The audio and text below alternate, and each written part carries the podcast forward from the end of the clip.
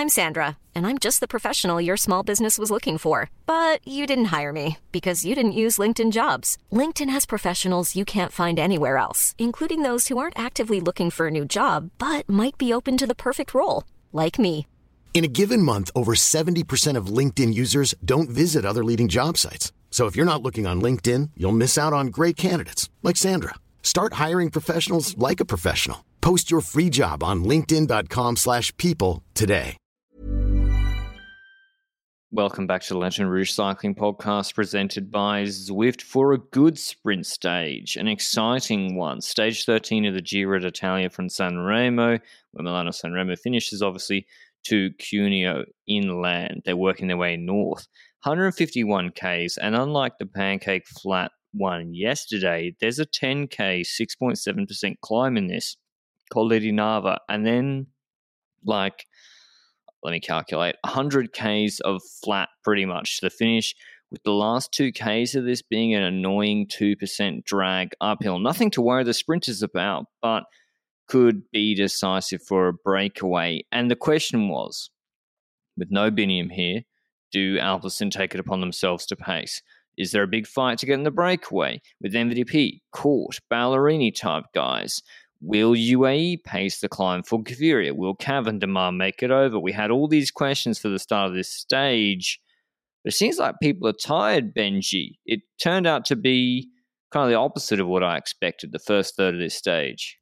Yeah, not the largest breakaway going up the road, including Pascal Eenkhoorn in that breakaway together with Mirko Maestri from Eolo, Nicolas Prodhomme, which is uh, not related to the other Prudhomme from the Tour de France, but just a rider on AG2R. Julius van den Berg also in there for EF, and those are the four breakaway riders. Nothing too special there. That's a breakaway that on paper looks manageable from the peloton, I would dare to say, and their gap went up to an amount that is first two minutes, three minutes on the first climb, and then towards the middle of the stage it went up to seven minutes, but then towards the end of the stage we clearly saw that the gap was I don't know, going down, but we'll go into that breakaway versus Peloton fight in a second because in the Peloton, someone wasn't feeling so well because at a certain point I was looking at my screen and thing on the left bottom of the screen that said Romain Bardet is abandoning. And I was so confused. I was like, we've seen nothing happen. We haven't seen him like go to the back of the peloton and so forth. But apparently uh he was abandoning and a few minutes later we actually saw that he was in the car of DSM. We saw a statement by DSM on Twitter as well that he was out of the race. And it was so unexpected because uh, he apparently had stomach problems or something. Yeah, apparently he'd been sick all the night before and then just couldn't make it through this sprint stage, which wasn't really a day for GC at all. So a real shame because I think Bardet just signed an extension with DSM.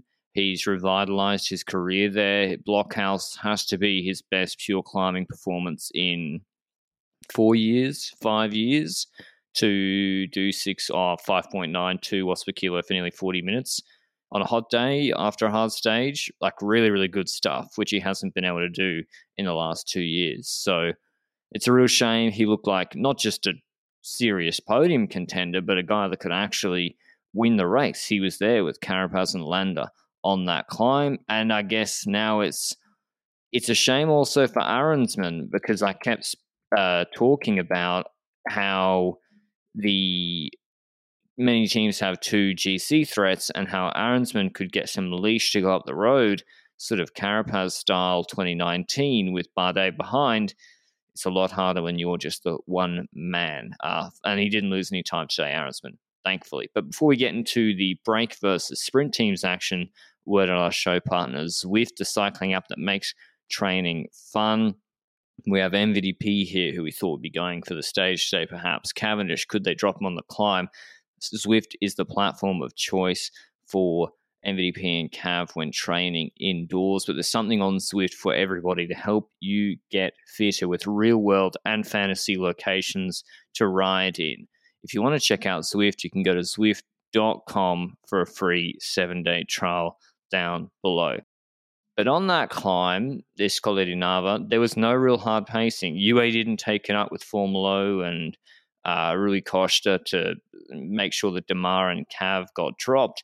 And the gap went out to like, what was it, Benji? Seven minutes with just FDJ pretty much controlling. I guess that shows a lack of faith of UAE and Gaviria, I think. I agree, but I also wouldn't be the uh, DS that says Gaviria deserves to have the domestiques of Almeida pace for him here. And I don't have the confidence in a uh, Gaviria here as well. So I, d- I understand why they don't want to throw their energy into trying to create an opportunity for Gaviria personally. Yeah, I get that. And it's not just like, oh, pace the last climb 10Ks from the finish. We're talking about a three hour commitment in the heat pacing for 100 kilometers plus the climb. So it's you got to be really confident in your guy to do that, and it didn't happen. And so in the break, well, it was just a battle the whole time with the break scap kind of steadily but very slowly coming down. With Eenkhoorn being, I would say, well, not, I would say, I think 100% the strongest in the break. Pascal Eenkhoorn absolutely driving it. Vandenberg, probably quite strong as well. Maestri, a little bit smaller, and then Prodhomme was quite slight. And it really was Eenkhoorn, I think, driving that. But the collaboration and cooperation was very, very good. But then it went like crosswind and then tailwind in the last 10Ks. So they just had to get to the tailwind in the last 10Ks. The problem for them was FDJ got some help. Although before then, Benji, there was a split. What was the cause of the split? Because MVDP got caught out and Porte. Honestly, I've got no clue. It felt like at the start of the peloton, at the front of the peloton, we had the team of Démare and so forth just endlessly trying to crawl back the gap to the breakaway, which was staying rather stagnant at certain points. And I feel like the tempo made sure that the peloton was just on a line, and there must have been a snap somewhere that kind of made the group split in half because, like you said, there was a group behind. Arensman was rumored to be in that second group, but apparently was not. So positive for DSM after there, not so positive uh, abandonment earlier of Romain Bardet. And uh, from that point onwards, it was that first peloton that was chasing the entire rest of the day for uh, for the breakaway uh, after the breakaway to see if they could uh, catch them. But I feel like when it comes to the peloton, there were moments in this race where they were pers- pacing very hard, and then I feel with about uh, 15 to 20 kilometers, there was a moment where you actually saw like the peloton bulge up a little bit, making sure that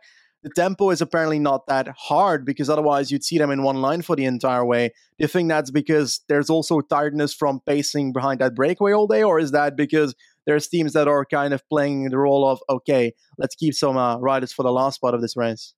I think FDJ were probably and justifiably trying to coax some work out of other teams, like trying to get Quickstep to send a rider forward. FDJ controlling a lot. Konovalovas doing a huge job. 20 Ks to go. I think the gap was like two minutes at 25 Ks. It was 230. It was coming down like 30 seconds every 5 Ks. 15 Ks, it was at like 130, but then 15 to 12 Ks. It really didn't go down too much. It was like down 15, 12 seconds uh, through there was a chicane, etc. Schmid was pulling for Quick Step. Zabel moved up for Israel pulling. So FDJ just burnt their entire train chasing this. They only reserved, I think, Scotson for 2.7 Ks to go and Guarnieri a little bit. Uh, but yeah, all the other teams committed. The question was the break. I think they could have made it. I think they could have made it but it needed flawless cooperation practically to the line. They needed to basically roll turns into the last 100 meters and sprint, full gas to the entire time, no one conserving anything. And it didn't seem that that was the case. Uh, I think Vandenberg skipped a turn at 5Ks. He wasn't pulling as long. I think Prodhomme was just kind of cooked, and Eenkhoorn was really the one who was keeping that gap alive. And then with 2Ks to go, Benji, they get to the false flat section, 20 second gap. It's swung in favor of the peloton. I still like, oh, they might be able to make it. Poor old Pascal Eenkhoorn got sold out. Yep, he did. And it was uh, a bit unfortunate that to see that, like, you said it. Prodhomme is the rider that seemed cooked, but Maestri and Julius van den Berg. Van den Berg had been finessing a few times. I think he skipped two turns in total in the last 10 kilometers. And he was kind of a rider that whenever he went to the front, it felt like he wasn't doing as much as the other riders in that group was. And when it comes to Maestri, I was like on the fence. Is he kind of done for? Is he not? I don't know from that point onwards, at that point in the race. But yeah, we saw that Eenkhoorn was just sitting at the front and he went into the chicane in the last 1.5 kilometers. And from that point onwards until like 900 meters to go, like straight up nobody wanted to take over. And when that happens, you're like, okay, it's still 900 meters from this point onwards. If you don't want to take over, then Eenkhoorn is going to give up at some point. The peloton is getting to 15 seconds, 10 seconds. This breakaway is not going to make it.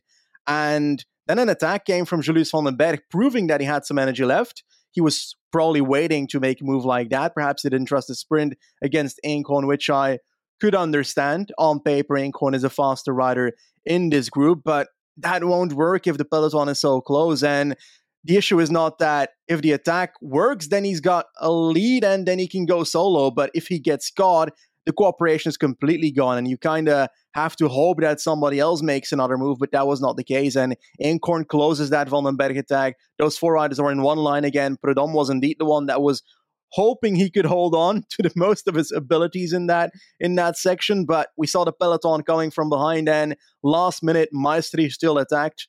Like he had some energy left apparently, so he could have used that before that, but apparently not. And uh, it was all down to the peloton then, right?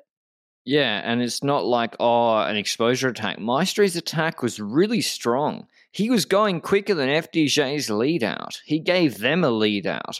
And so by 1200 meters, it was done already. The damage was done no matter what they did with a K to go, could have, they couldn't have saved it. But with the problem was they didn't build up enough buffer into 2Ks to go, and that's probably because I think guys were holding back maybe Maestri Vandenberg a little bit. But maybe it wouldn't have made a difference at all. In the end, FDJ do a fantastic job. Guarnieri leading out Démare. Richeze tries to lead out Gaviria to the left hand side, but he doesn't really go anywhere. And he then shouts at Gaviria, who's slotted onto the wheel of Démare on the barriers, but then Démare's kind of pinching him to the barriers, and so Gaviria has no lane. But if he'd gone behind Richeze, it wouldn't have been he would have been sort of left on the front way too early. Cavendish just having to come from really deep, got no lead out. Quickstep have spent their entire team, and then he's impeded by Richeze. He has to get there, but Démare just way too strong. Even with Gaviria in the wheel, Bauhaus getting a spot opening up on the on the barriers late. Démare takes his third stage, and much deserved because FDJ took it upon themselves to control this stage. They did a lot of work. They burnt their lead out. Other teams did work too, but you know, much deserved for them. And yeah, yeah, just a great win by Arnaud Démare. Before I get into the top 10, I'll mention our supporting sponsor, GCN Plus, who support the LRCP Giro coverage. You can watch every kilometer live and ad free on GCN Plus. And today's sprint stage is an example of a really well designed one that was yeah, just a perfect sprint stage that I really couldn't take my eyes off in the last 30, 40 kilometers. Catch up when it suits you on GCN Plus with full stage replays, on demand highlights, and all LRCP listeners can get 25% off if you're in the US, UK, Australia, Canada, or Germany from an annual GCN Plus subscription by heading to gcn.eu slash LRCP in the description down below. Any thoughts on that sprint, Benji? Honestly, Démare's sprint was just very strong once again, could hold it off until the end. Gaviria and Richeze is a bit of a soap, in my opinion. Richeze trying to go on the left side, Gaviria trying to hold on to Démare's wheel and not choosing to go for uh, the wheel of, well, actually, I think it was Cavendish's wheel that Gaviria was on, right? Or am I wrong? Um, I'm not sure. I thought Cav had to come from deeper because Gaviria was plonked onto Démare's wheel. Yeah, but Gaviria like chose not to jump on Richeze's wheel, and you like see Richeze like shouting at Gaviria. That's just a, a peak UAE moment. Because last year, I swear, in the Giro as well, or was it the year before, the Molano Gaviria leadouts also that that chemistry just wasn't there, and it seems like Richeze was extended to like lead out Gaviria in this Giro. He was especially extended for this race, and then Gaviria doesn't choose to like, yeah, doesn't trust his lead out, whether it's a choice, a good choice or not. I'm actually not so sure. I feel like Richeze's move was actually a good move to be sitting on. And no, no, if he followed him, he nah? was fucked. No, no, he Richeze went so early. If he if Gaviria had gone on his wheel and then kicked, he has Démare on the wheel. It's uphill. It's two percent. I think it was way too early. I think Démare, like Gaviria, could barely get out of his wheel anyway. Um, like where's Richeze shouting at him? I think it was like 250 to go with uphill.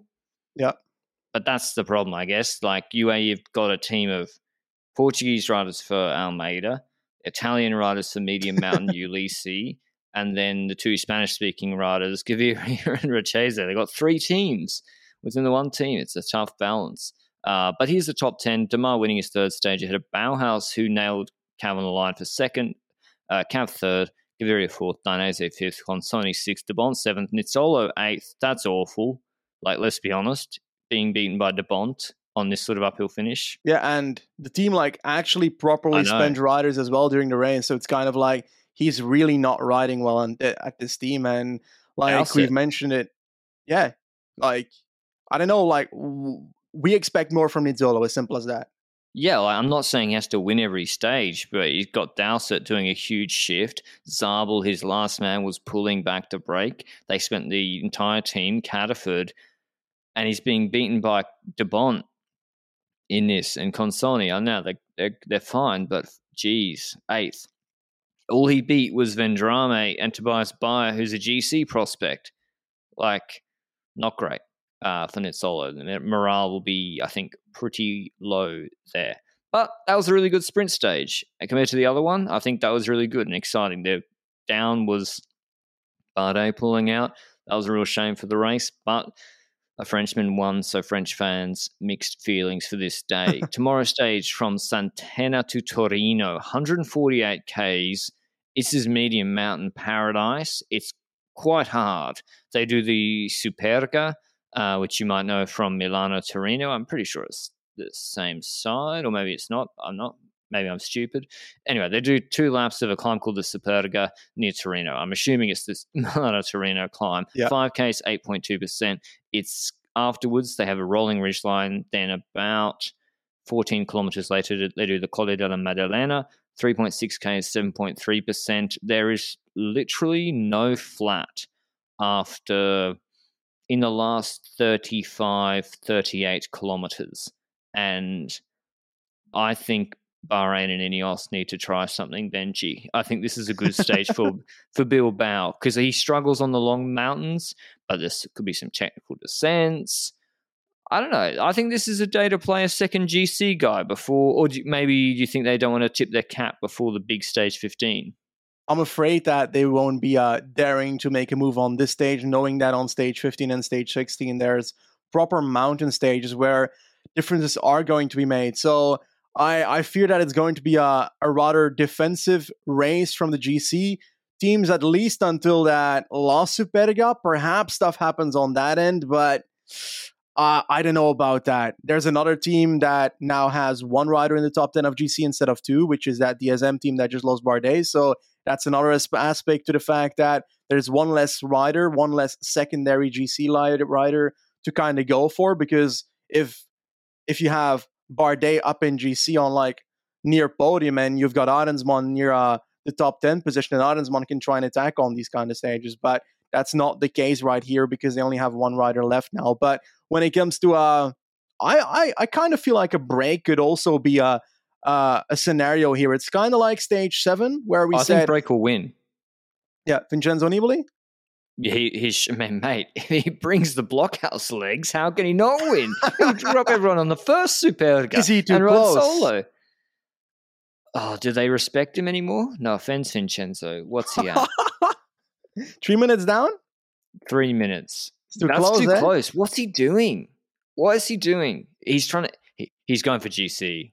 I, of course he is. I, I, I've been fearing it for years now that he continues going for GC when I hope he goes for a stage win. And he's now on three minutes in in stage 13. And by the time he he like gets to the bigger mountain stage, there's gonna be a day where he loses proper time again, like on Etna, and he's gonna end up on like seven, eight minutes, and it's gonna be too late to go in breakaways. And ah, I hope that he's allowed to go in the breakaway, but I fear he won't. And Therefore, I'm actually looking towards more uh, a De La Cruz rider from their team. But you're right. If a if a Bahrain wants to pick it up on this stage, it's possible. But I've got a feeling that whenever Bahrain's in a race with Landa as leader, they're less offensive. Yeah, I agree. Like Haig and Caruso and Co seem to be made to embrace the chaos, and Landa probably wants a little bit more controlled. Um, I think Formolo, Mollema are the favourites from the break. Koen Bouwman, the same sort of break. Dumoulin will be getting into that. I think Formolo wins this stage. And for that reason, that's why I'm suggesting that Ineos should try something because UAE's best domestique on this parcours will be winning the stage up the road. So this is a good chance to attack Almeida. You know, like uh, that rolling ridge line before Colle della Maddalena. Could they get Sivakov? Remember, they got Sivakov in the break in the Vuelta. I can't remember the stage nine that uh, Haig took minutes back and Storer won, I think, before the first rest day. Sivakov got in the break. Yeah, he had a fight with Storer. It's hilarious. I would get Storer. Uh, I would get Sivakov in the break if I was Ineos. And if I mean, is he? Didn't he lose more time today? He did, but perhaps it's on purpose. I mean, he's not even trying to backdoor a GC result anymore. I mean, yeah, like he, sh- if he's got the legs, yeah, he can ruin everyone on that 10 minute Colle della Maddalena climb. Like the gradients are 12% the first kilometer, then 9% the second kilometer. So Yates will say good night to you on that. And he's a good descender too. Taaramäe lost time today. We also see that Tobias Foss lost time today. He's going to have to do something at some point. Like he's out of GC. He's going to have he's to go for stages. Is he not good enough to win any stage in this Giro? Formolo and Co will ruin him. Mollema, they're better climbers than him. He's too heavy. On that 12%, he I don't see it. Um, I'm going with uh, Mollema to win the stage Formolo top three. I like that. I like that pick. I always forget about Mollema despite him being such an obvious pick for stages like this. I am going to go for probably a mistake nah, I won't go for the marquee. I won't do it. I don't believe in the marquee. If he wins tomorrow, it's gonna look so lame now. But I um, it's hard, you know, because I want Nibali to win, but he clearly is too close to go in that breakaway. So that's not happening. I'm gonna go for Attila Valter for this one. Yeah, I mean he's been conspicuous by his absence in this Giro d'Italia. I haven't really seen him, so he should be trying to get in this breakaway. And if it goes to the finish, he's very, very fast. He won the Catalunya. Did he win the Catalunya stage or did he come third or something? Second, always second or third. He's good in these sort of descent finishes, very fast. Tour of the Alps as well, like this. He's that's a good call. I think this is something he really should be targeting. But that's the Giro d'Italia stage 14 tomorrow, the first of the weekend stages, and then stage 15 is more of a nailed on, should be, hopefully, GC day. Tomorrow I'm, I'm hoping for Ineos to be aggressive if they can. Uh, but otherwise, in cycling today, we had the second stage of at Burgos, which was, as we said, a very nice finish for Kopecky from Sasamón to Aguilar de Campoo. There was like a 800 meter, 6% roller, 5Ks from the finish. That's not something that would bother her whatsoever. Um, but what I mentioned yesterday, no Moolman here. Teams of, they have a team of five, I think, and Shackley's very slight, as well as Niamh Fisher Black. Vollering's riding for GC. So Kopecky's got about one domestique, and that played out. That influenced this stage massively today, Benji. Certainly. We had a breakaway up the road initially that actually got a huge gap, and that included six riders Lara Vieceli, Nina Buijsman, which on paper is the rider I know the most in this breakaway personally. Matilde Vitillo in there as well. We've got Andrea Ramirez, Jennifer Ducuara, that is uh, the closest in GC, so the most dangerous one in GC, actually really close in GC. So let's say this breakaway win, she's a likely candidate to uh, take the leader jersey. And then Jesenia Meneses also in that breakaway. There were some other riders joining later on, but the most important names are already named here, and that breakaway just, well, got a solid gap. I think uh, when the coverage started with 45 kilometers to go, I was like shocked that it said seven minutes because you don't see like huge gaps in women's cycling like this that often because they want to try and control as much as possible smaller teams and races and so forth, leading to that decision. And we see that seven minute gap trying to be controlled by SD Worx, having two riders that are like switching around at the front, but not necessarily the tempo where you say, okay, they're going to catch this breakaway ASAP because like 10 kilometers later with 35 kilometers to go, the gap is only down a minute and a half. So down to five minutes 30. And that's where Canyon SRAM started kicking in. Were you surprised that a team like SD Worx, well, you said it, like you basically already they can't said do it. Anything. yeah, what can they do? Like they're not gonna put Vollering at the front. No. You start pacing for Kopecky. Although I do feel like, uh, I do feel like the riders that were at the front at that moment were still there later on. So perhaps those riders could have ridden faster than they did, but perhaps they were like, okay, the gap is seven minutes anyway. We're not winning the stage anyway. Why should we uh, spend that completely and just have Kopecky come first in the peloton behind the breakaway? But some other teams, yeah, kept on doing work. Like 24k to go. SD Worx, Liva, and Canyon SRAM were then pacing. So three teams at work. Then Valcar kicked in and no actually did quite some work. Again, you're right, Mo Movistar. But Movistar did kick in the last 10 kilometers for Norsgaard um, together with DSM. And then the gap was already down to like 130. I don't know what happened between like 15k to go and 10k to go because the gap just melted from like three minutes to one minute. And I was like, okay, time gaps. Okay, I'll take it. But um, Grace Brown crashed and then decided to attack. She didn't get away, unfortunately. So my pick of yesterday, it at least was an attempt. Okay, there was an attempt. Something happened. It didn't work out. But you said it. Movistar not pacing that early. You think it's also because are they also here with like five riders only? I think. I think it's because Kopecky ruined Norsgaard yesterday like that has to mm-hmm. play into it your willingness to contribute if you think you have a 50-50 chance and you can see SD Worx aren't bluffing they literally they don't have Majerus here uh, I don't believe they don't have Chantal van den Broek Blaak. They're not bluffing. But you're like, well, regardless, I'm not going to pull for Kopecky to destroy everyone in the uphill sprint. And Kopecky eventually did do that. She beat Norsgaard in this sprint again.